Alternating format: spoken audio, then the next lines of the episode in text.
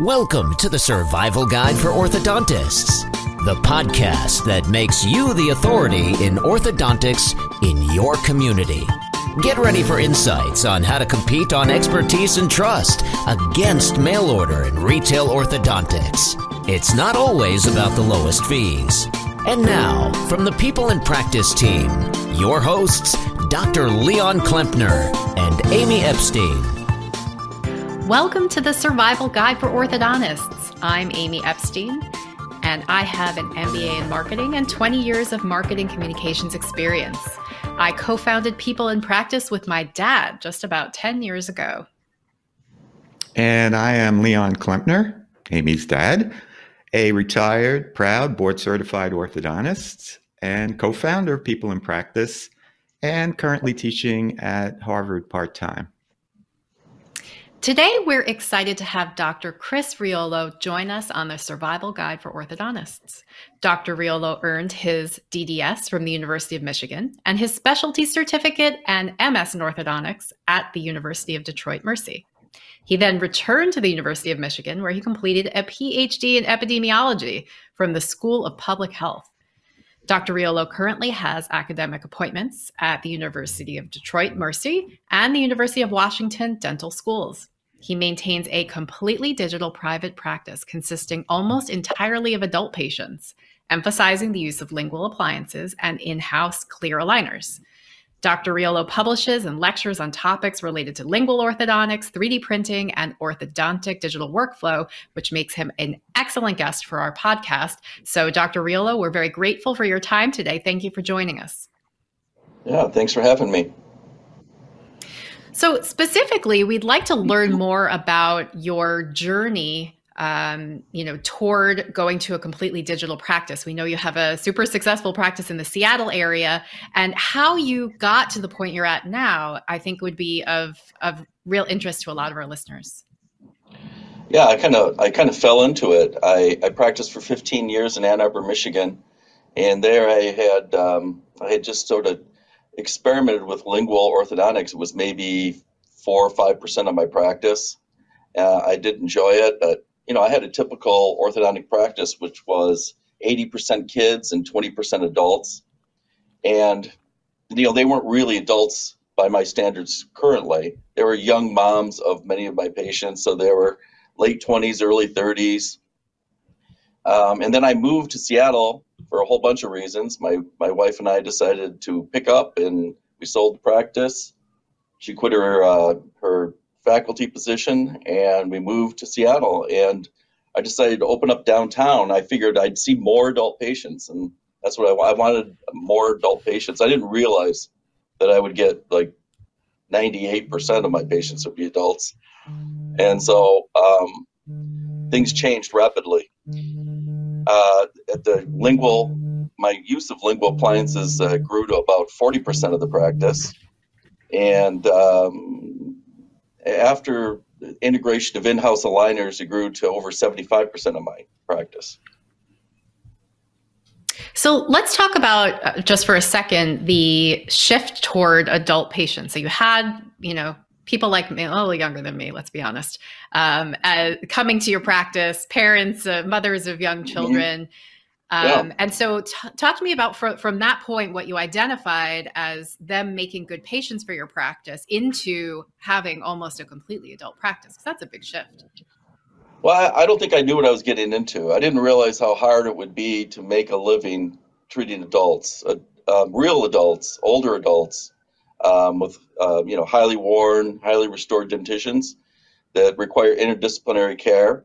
Uh, require a lot of time. You put a lot of time in up front with the consultations, with uh, you know the planning with other professionals, the prosthodontist, the periodontist, the GP, um, and it's hard to you know at first it's hard to work that into your treatment fee, and they're very interested in minimizing the exposure to buccal appliances. They're interested in aligners, or they're interested in you know a, a fixed appliance system that would be placed in the lingual, because they don't they don't want their braces to show. It's natural. Mm-hmm. Yeah. So, so Chris, Chris, if I could jump in. Um, so I know you're in a, a, a, fairly competitive area in Seattle. There's no shortage of orthodontists in your area. So yeah. uh, it sounds like you've developed a, a niche. You know, we're marketers. So when I hear exactly. you speak, you know, it sounds like you've kind of targeted in on a group that would most benefit from uh, a cosmetic approach to getting their teeth straight. And we have a lot of our clients that have seen that opportunity of growth in the adult population, as well as the move towards a more digital workflow. So I'm particularly interested in how you um, uh, uh, incorporate in-house aligners in your practice. Do you have your own? Uh, obviously, you have your own printer, but is it one printer, multiple printers? Um, yeah. You know, how much did it cost? Um, just tell me if you're doing well, all of them in-house, some of them. Just give us a little background. Yeah. Well, so first, you know, a little bit of background. I my practice is right on the edge of the Amazon campus, and Amazon has attracted other tech companies. So we got Facebook, we got Google, we got various tech companies, um, and Amazon down here. So it's it's a little bit more diverse, but it's all adults. Frequently, they have a lot of dental need when they come to see me. They don't have a dentist. I make more referrals to dentists, it seems, than than I get in. And these tech workers, they tend to stay for a couple of years and move on. So I'm kind of an extreme example, but it is a niche. Um, uh, uh, uh, lingual orthodontics is a niche um, for sure, and it's there's a high demand for it in an urban area. So it's not something that can be, you know, this learning curve is steep, and um, and so I think it's a it's a fairly secure niche as uh, the marketplace is changing a lot lately. In terms of uh, incorporating in-house aligners, well, the reason I went from 40% lingual to 75% lingual was the ability to do cost-effective hybrid treatment. So I'll give you one example. If you're doing lingual orthodontics, lower anterior crowding is very inefficient uh, with lingual fixed appliances. Interbracket distance is um, is a problem. You don't have access to the lingual surfaces of the teeth. Um, there are some uh, mechanical issues. Uh, so what you can do, especially in an extraction case, is you can level, you can align the teeth, initially align the teeth and use the extraction space, and close that up with clear aligners, right? And get access to the lingual surfaces of the teeth. And then you transition to your lingual fixed because you aren't going to be able to finish the case in terms of angulation changes and incisal gingival movements with your clear aligners. There are some limitations there, but they're great at, you know, resolving crowding. And so all of a sudden, these cases that I was, you know, hesitant to do, or I would put buccal in the lower and lingual in the upper, all of a sudden became very doable with lingual appliances, and my, my practice exploded. Um, and I have, to answer your question about printers, I have nine 3D printers right now. Um, and we use them for different things. Some of the printers are, we have DLP printers that we use for our in house aligners. Um, we have some other printers that we're using for think, creating our, our indirect trays um, uh, for bracket placement. Yeah, so I, I, know a lot of our clients are using uh, aligners oftentimes to to get the braces off and and and finish their cases in a in a you know combination style like that. Uh, but you, it sounds like you're starting them off with aligners and then moving towards lingual to finish the case? Well, not always, but that's one scenario I gave you, right? Those are cases mm-hmm. that would have mm-hmm. been more difficult to treat if the patient didn't want anything on the outside of their teeth. That would be a case that would tend to go a little longer because it's hard to level align those lower anteriors with lingual if you're forced to do that.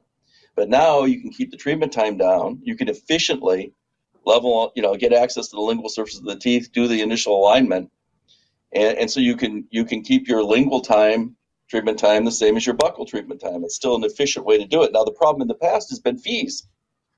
You're not going to pay, you know, Invisalign eighteen hundred dollars or fifteen hundred dollars, and then you're going to pay whoever's doing your uh, lingual custom appliance system. You'll have four or five thousand dollars in lab fees, right? It's cost prohibitive for most of your patients.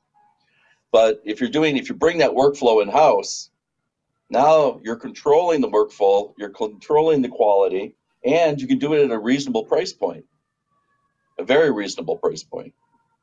The software I'm using is Element. Well, it used to be Elementrix, Sure Smile. Now it's owned by Dentsply. Um, and the the nice thing about that software for me is I use it to do my almost all of my linguals done with uh, the Sure Smile. Um, and, but you can coordinate on one software platform. You can coordinate your aligners and your lingual, which is nice. I wanted to ask about, um, you know, we talked about the fact that this is a real differentiator for your practice um, and that you have a real niche. It, how do you market that or how do you attract new patients? How do you differentiate yourself, you know, to, to non-patients, those that really would benefit from seeing you? Yeah, I used to work really hard at marketing to try to get kids in my downtown practice. I, I didn't accept what I was, an adult orthodontist. Um, and and so I finally, you know, a, a, few years back, I finally accepted that I'm going to be treating adults down here. If you want to treat kids, I should probably go out to the suburbs and treat kids. But downtown, I'm going to be treating adults. Stop trying to get people to drive their kids downtown. Um, I don't do a lot of marketing, honestly. It markets itself. I, a lot of my patients are Asian. They're on Asian. Uh, there's Asian social uh, networking platforms that I have never heard of. You've never heard of. Um, they're all in in Chinese. Um, that's one example. They find me through these these um, um social networks. Of course, Amazon, Facebook, Google. They all have internal boards, um, and so um, it's. I don't do a lot of direct marketing to these patients. Mm-hmm. They find me. So digital word of mouth, essentially. It is digital word of mouth. Um, and, and these patients, um, they the patients that want lingual orthodontics, they tend to really seek it out. They're looking, they do a lot of research. They come in here a lot of times knowing a lot about the different products. Now, there are, you know, that's a still a minority of the patients. It's not, you know, maybe it's 20 or 30% of the patients. Most patients come in here and haven't heard of lingual orthodontics. So they come in, they want clear aligners right? And they're thinking they're going to get clear aligners, and, and many times, sometimes they do. But you can imagine if you've got a gingival balance problem and you're going to try to level the gingival balance on a on an interdisciplinary treatment, that's very difficult to do with clear aligners. Basically impossible. Um, and so once you explain to them, you got to take some time and explain that you want to use the right tool for the right job. Um, maybe clear aligners could be part of the solution. Um, but you know we're going to need some fixed appliances then they have the choice between buccal and lingual and it's very little choice. They they always choose the lingual. Um, yeah. I mean there are a, another large percentage of my patients come from retreats link, uh, clear aligner retreats. They're, the more clear aligners orthodontists do and general dentists do the, the more patients I get, it seems. I have a CandidCo right across the street and um, I'm busier than ever. I'll bet you it's 20% of my patients are clear liner retreats. They're either people who didn't like wearing the liners, didn't wear them very well. That's not that many. Most of them wear them pretty well. Um, but they're not happy with the results for various reasons. Hmm. And it's because orthodontists yeah. are pressing the envelope of what can be done with clear liners. It's the only tool in their toolbox. So frequently they're modifying their, their treatment objectives and rather than changing the tool, which is, you know, some patients that's going to be fine. Other patients wanted an ideal result. Well, you know, I, I, I think you hit the nail on the head there. Um, there is got to be a balance, and w- what we found is that um, both um, convenience, cost, and aesthetics are what's driving the market right now. And uh, as a result, um, you need to be able to address these issues with something that is uh, cosmetically appealing to the patients. So I think having lingual and having aligners in your tool chest really gives you the, all of the marketing tools and all of the clinical tools to get the result that you want to get and still satisfy, you know, the appetite of, of the patient. Um, yeah. You know, uh, you, you hit on podcast, one you hit on one point that's really important: convenience. I think there's a perception out there by orthodontists that people go to CandidCo and Smile Direct Club because of cost. And at least where I live, cost is not the factor. These people have a lot of money and they go for convenience. Now, there may be places in the country where people are cho- make, choosing that option for cost, but it's certainly not here.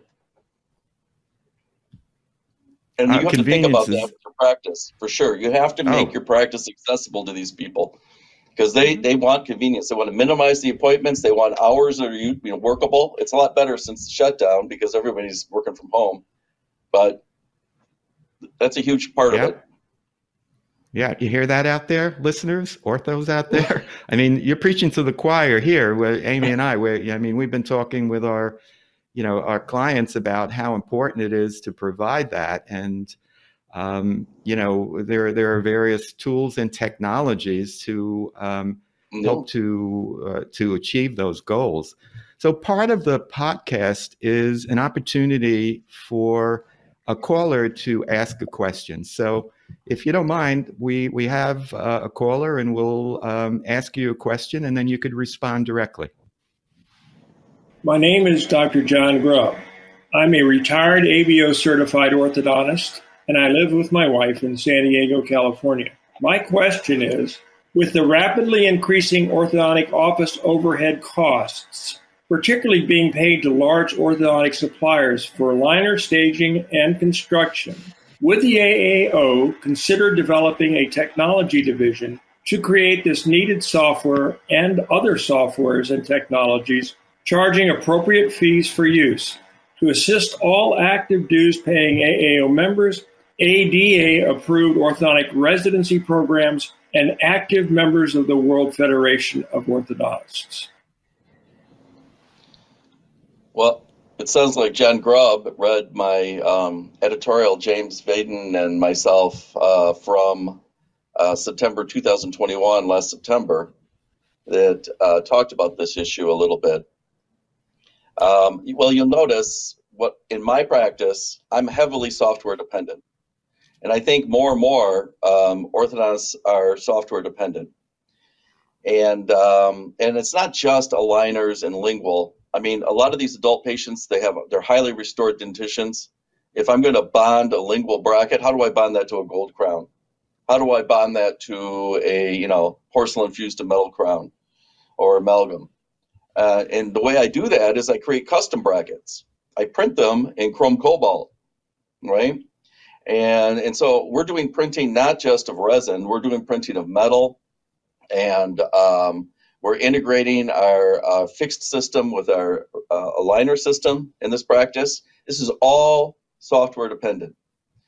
And you know, my software costs are significant, but I think we all have significant software costs now. I can't imagine a, a, a heavily uh, a heavy Invisalign practice. I can't imagine what their monthly uh, lab bills to Invisalign, but it's you know, I'm just got to be thirty, forty thousand dollars for many, many of us or more.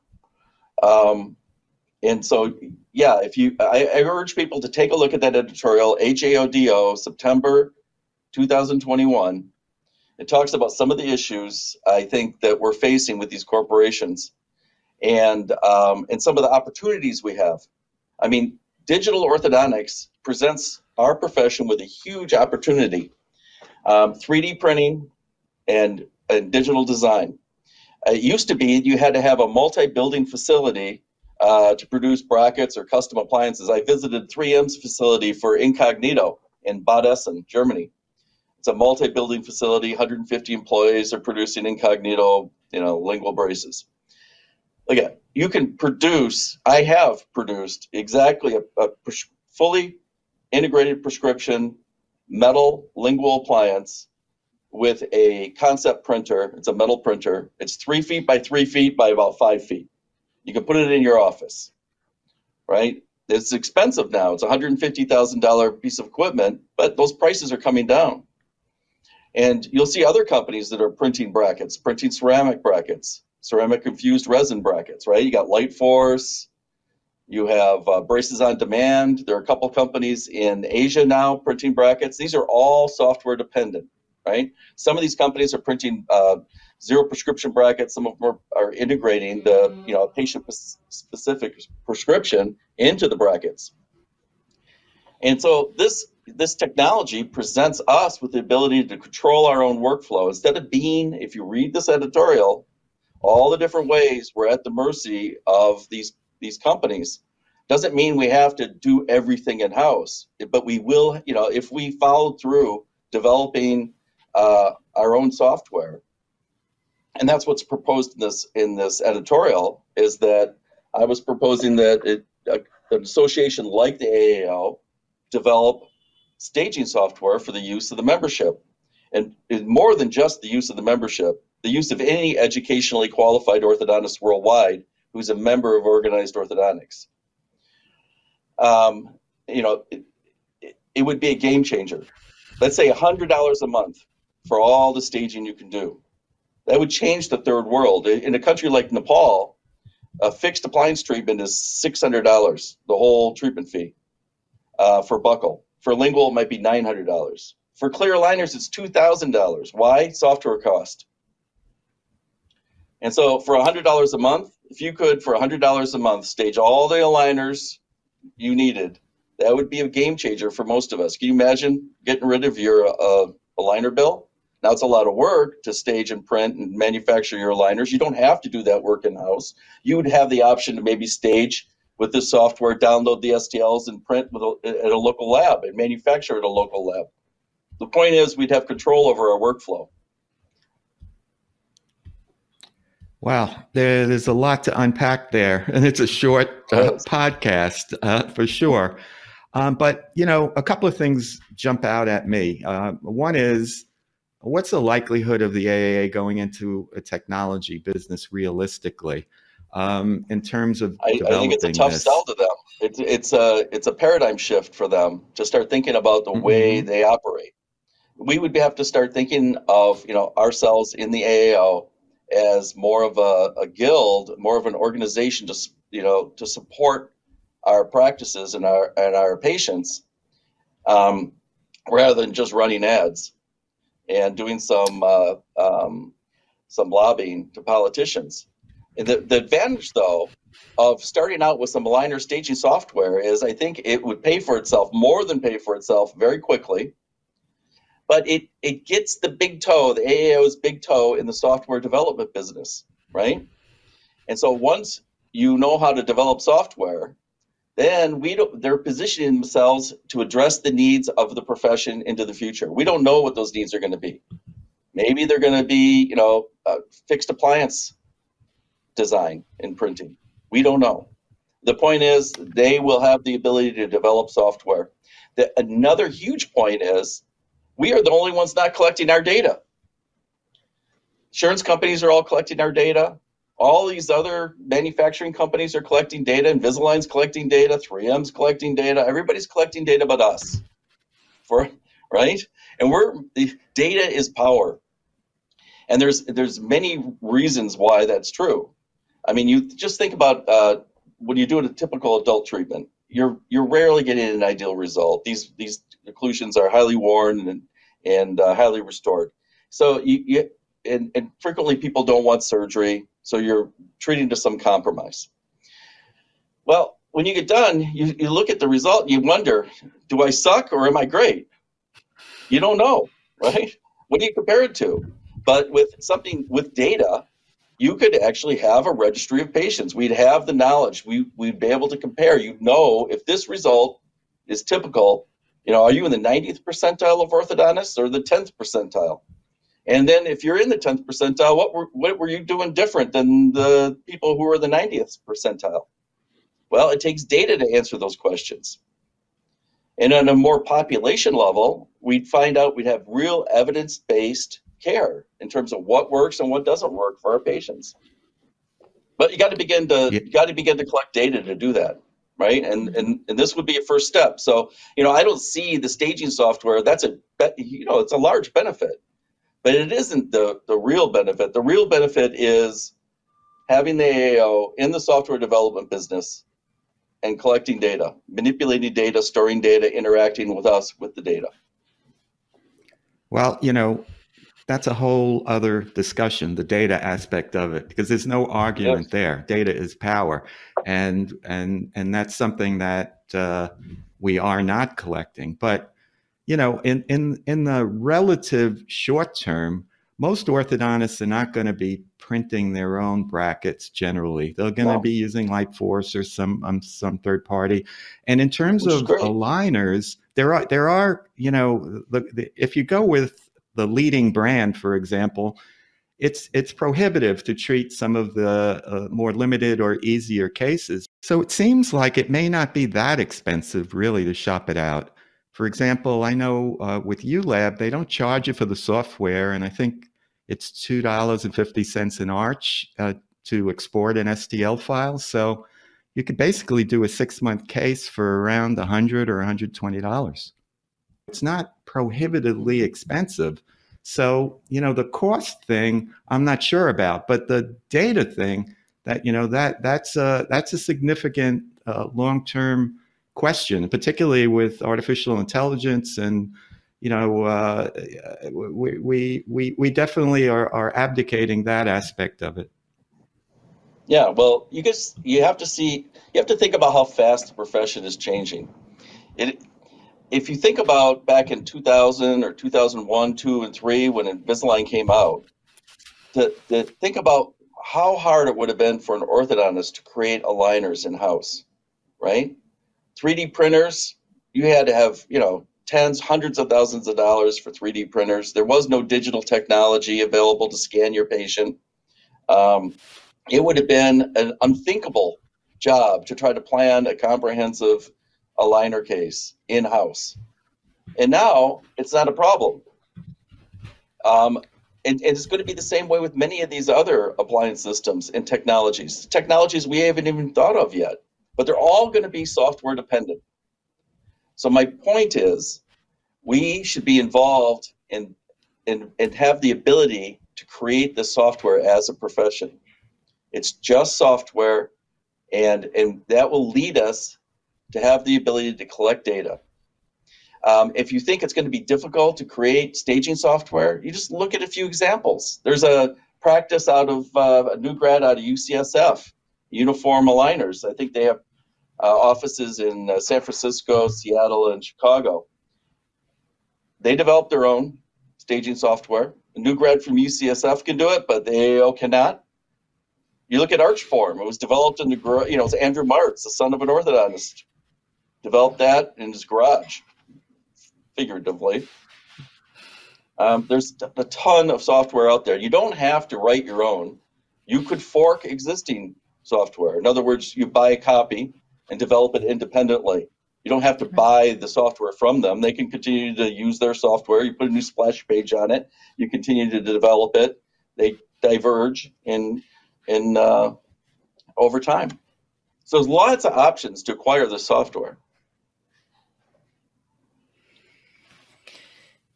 It's a really interesting thought that you bring up, and I think especially um, you know as the AAO looks to reshape itself and continually provide support to its members um, and stay relevant. Um, I, I agree exactly. that looking into the business of orthodontics and beyond just um, you know global advertising would would would suit it well if it's going to stay relevant. I mean that's a huge value, right? You you're a member, you get access to staging software. And there's probably, you know, uh, just on the topic of expanding the AAO's involvement in in the business of orthodontics, there's probably more as well that it could do to diversify its offerings to members and make it more attractive. Yes. Um, software being one of them. So it's it's a good point that you bring up. So listen, this has been a super informative conversation. I think that we have a lot actually more to discuss as it relates to data and the power of data. And we'd love to be able to have you back on to explore some of these topics a little deeper if you'll join us, because we've enjoyed talking to you today. And I think our listeners are learning a lot and certainly have been given a lot to think about. Yeah. Well, the profession is changing rapidly. I can't, you know, I, when I graduated in 95, I wouldn't even be able to practice in my practice. I wouldn't, I wouldn't have a clue and that's a an even even additional topic to talk about how we circle all this back into the orthodontic educational system and i know that my dad's uh, you know focused on that too so So, listen, thank you so much for joining us. Um, we, if if our listeners would like to contact you directly, how best to do that? Well, my email is criolo, C R I O L O, at umich.edu. I still have my dental school email, criolo at umich.edu. Perfect. Thanks, Dr. Riolo. It's good to talk with you today. We look forward to talking with you again soon. Thanks, yeah, Chris. Thanks a lot. You can subscribe or download other podcasts on Apple Podcasts, Spotify, SoundCloud, and now YouTube, where you can see our faces, or wherever you get your podcasts. And if you enjoyed it, we'd appreciate you telling a colleague. For more information about people in practice, you can sign up for our free marketing newsletter on our website at pplpractice.com. Yep, thanks for watching and or listening. If you want to contact me directly, my email is leon at pplpractice.com. And most importantly, remember, for forward thinking orthos, it's never been a better time to be an orthodontist. We are currently in the golden age. Take advantage of it. Until next time, so long. Thank you for joining us on the Survival Guide for Orthodontists, where we help your practice grow within a massively disrupted industry. Subscribe to this podcast and connect with us on social media. Find us online at thesurvivalguidefororthodontists.com.